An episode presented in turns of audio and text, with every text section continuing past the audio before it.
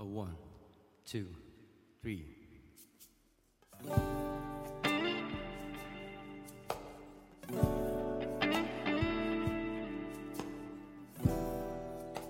那是一段励志时光，因为这场考试，因为毫无保留的拼搏，十八岁的夏天变得不一样。在那道通往前途的分岔路口，留着我们太多的烙印。致即将成为历史的高考，致已成绝版的青春。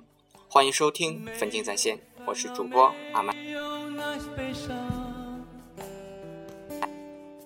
六月八日，昨天全国大部分省市的高考已经结束，考生们用各种方式来庆祝炼狱生活终于结束。考试虽然结束，但是接下来的志愿填报也是一个技术活，能不能被理想的大学录取，还是需要仔细做功课，万不可再徒增遗憾。这个遗憾。可是一辈子的。从一九七七年恢复高考以来，一代又一代的学子尝尝尽了酸甜苦辣。一九六六年到一九七七年，中国的大学教育几近瘫痪，没有高考，没有经过统一正规考试，大学生在校学习。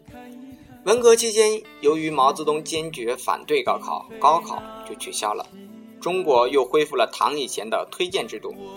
大学新生直接从工人、农民和士兵中推荐产生，而不是通过高考。很快，干部子弟占了工农兵学院的多数。一九七七年七月，中共十届三中全会通过决议，恢复邓小平党政军领导职务。第三次复职的邓小平主动要求分管科技和教育工作。一九七七年八月四日早晨。邓小平在人民大会堂主持召开了科学和教育工作座谈会。就是在这次会议上，邓小平果断决策，恢复中断十年的高考制度，高考之门终于开启。在这个历史的拐点上，许多人的命运改变了。忘掉痛苦，忘掉那地方。一九七七年冬天，五百七十万考生走进了期盼多年的考场。一九七八年夏天，又有五百九十万考生参加考试，两季考生共有一千一百六十万人。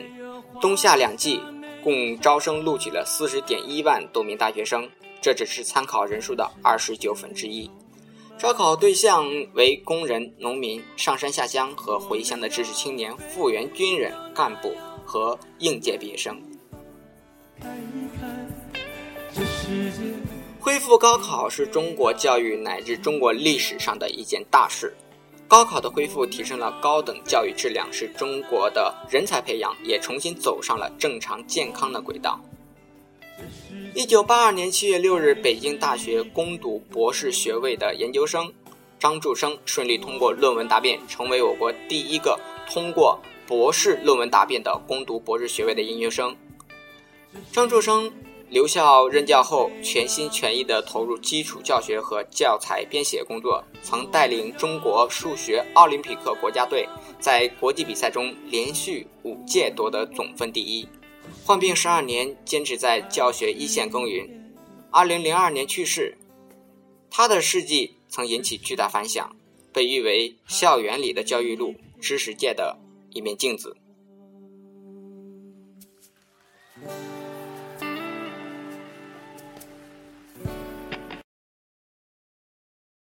明天你是否会想起昨天你写的日记？明天你是否还惦记曾经最爱哭的你？老师们都已想不。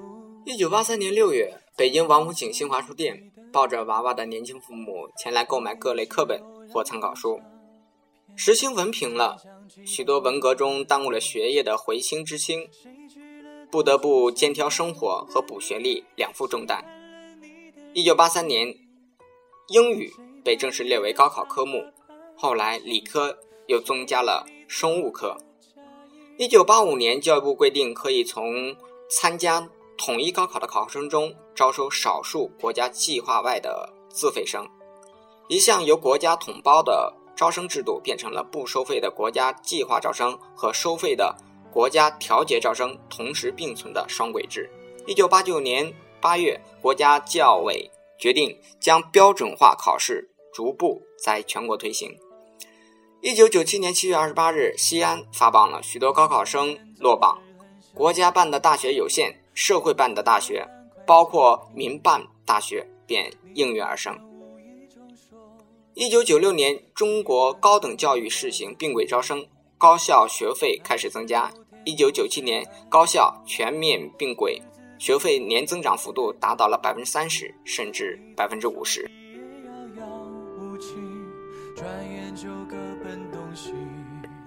二零零三年，教育部批准首批二十二所高校开展自主招生试点，作为一种新的选材方式。自主招生的试点范围不断扩大，类型逐渐增多，有自主组织测试、校长实名推荐制、自主招生联考等形式。在很多省市，高考每年仅举行一次，少数省级行政单位每年举行两次高考，多增加的一次称为春季高考。旧时高考时间，二零零三年前为每年的七月七日到七月八日。少数省级行政单位为每年的七月七日到七月九日，从二零零三年起，高考时间改为六月七日到六月八日，少数省级行政单位为每年的六月七日到六月九日。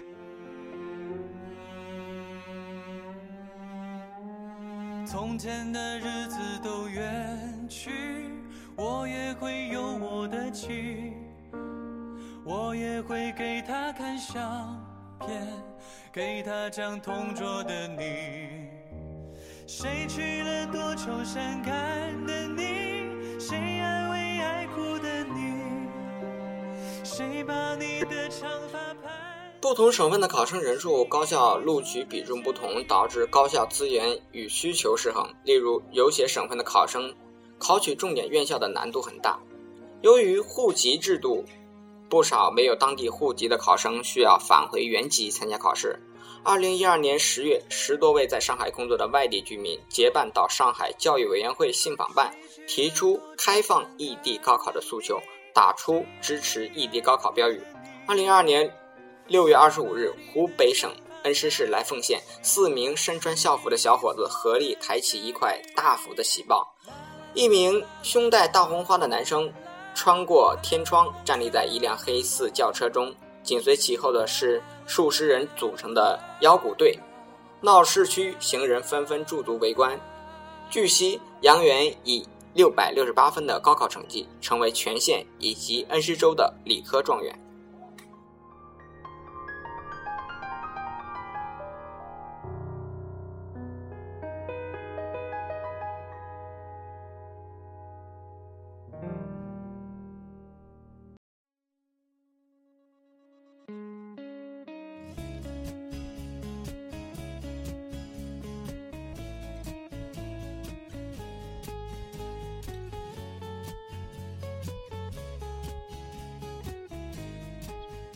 二零一四年内地高考报考人数九百三十九万人，较二零一三年增加二十七万人，增幅百分之三。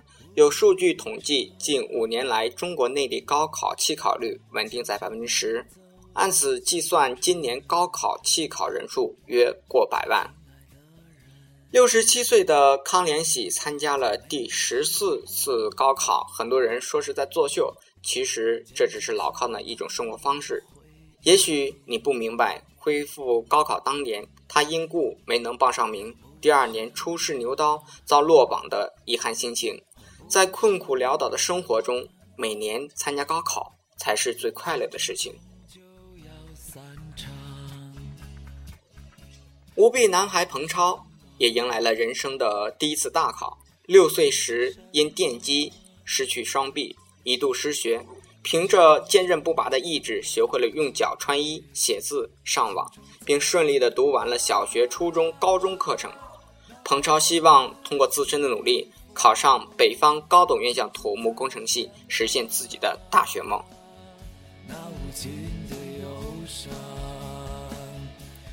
依稀还记得我高考时的惊喜。每隔一段时间会有一次誓师大会、动员大会等等。但那时候的自己也有学不进去的时候。早读课上，别人都在大声朗读，我却偷偷的在下面写歌词，也曾尝试学习音乐，但最终只学习了三天就草草了事了。后来进入了一所专科学校，白天忙着小生意、学生会的事，晚上和大家闲扯舍友。高中时的一些生活趣闻。我是一个坐不住的人，所以一部《封神榜》看了近两年还没有看完。有时候会被学校的广播站请去做节目的嘉宾。记得有一次是和老乡郭佳玉一起做的节目，节目内容记不清楚了。那时候的我们也算是一批比较有思想的人。前段时间在南京，刚好又见到了故人，我开玩笑说。你怎么老了？是啊，三年未见，变化总是有的，但是那股追求更好的劲儿依旧还在。两人一起吃饭，是他付的账，我这人实在也没有推脱。我知道，一个吃饭主动付账的女人的将来一定不会太差。在这一瞬间，却又如此遥远。现在的我们。为了让生活继续而奔波，大学毕业三年，有的人买房买车、结婚生子，有的人依旧原地踏步，生活没有任何改变。请把我留在回忆里，啊，青春再见，啊，青春再见，啊，青春再见吧，再见吧，再见吧。如果一天我就要离去，请把我留在回忆。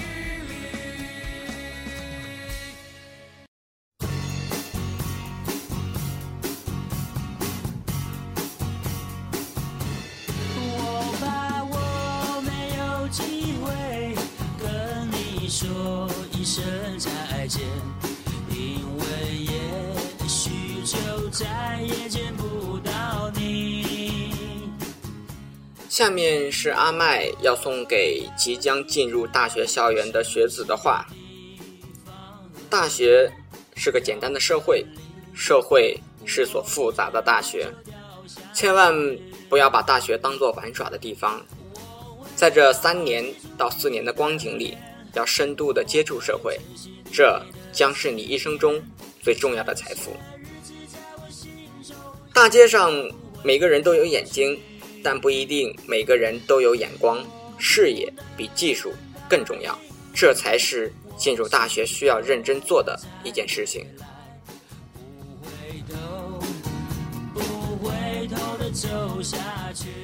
学会欣赏艺术，比如电影。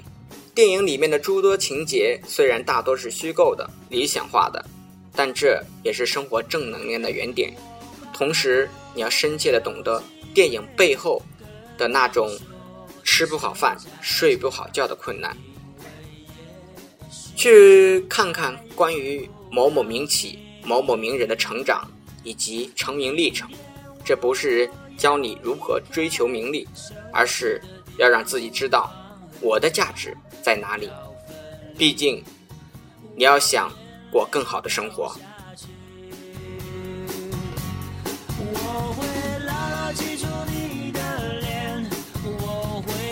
是你给的思念这些日子在我心中永远。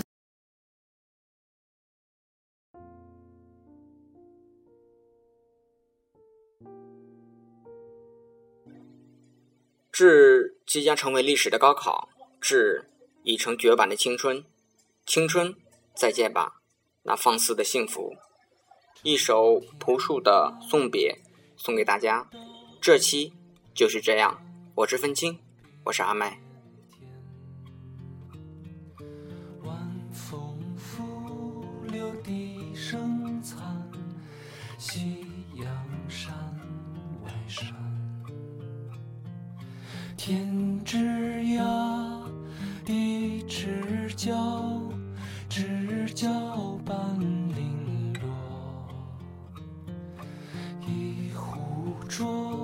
酒尽余欢今宵别梦寒。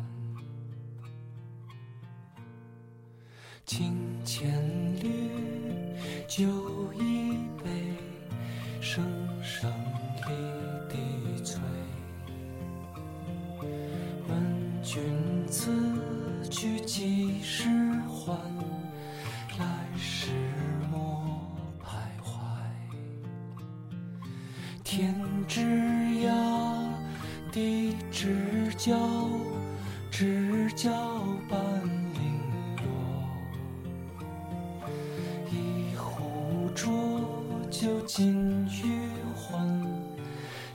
笑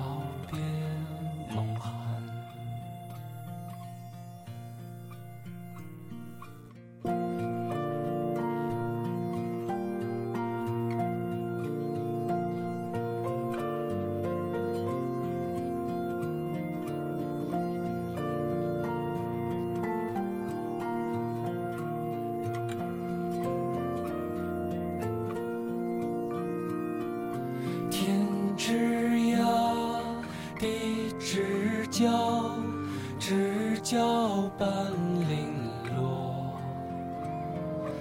问君此去几时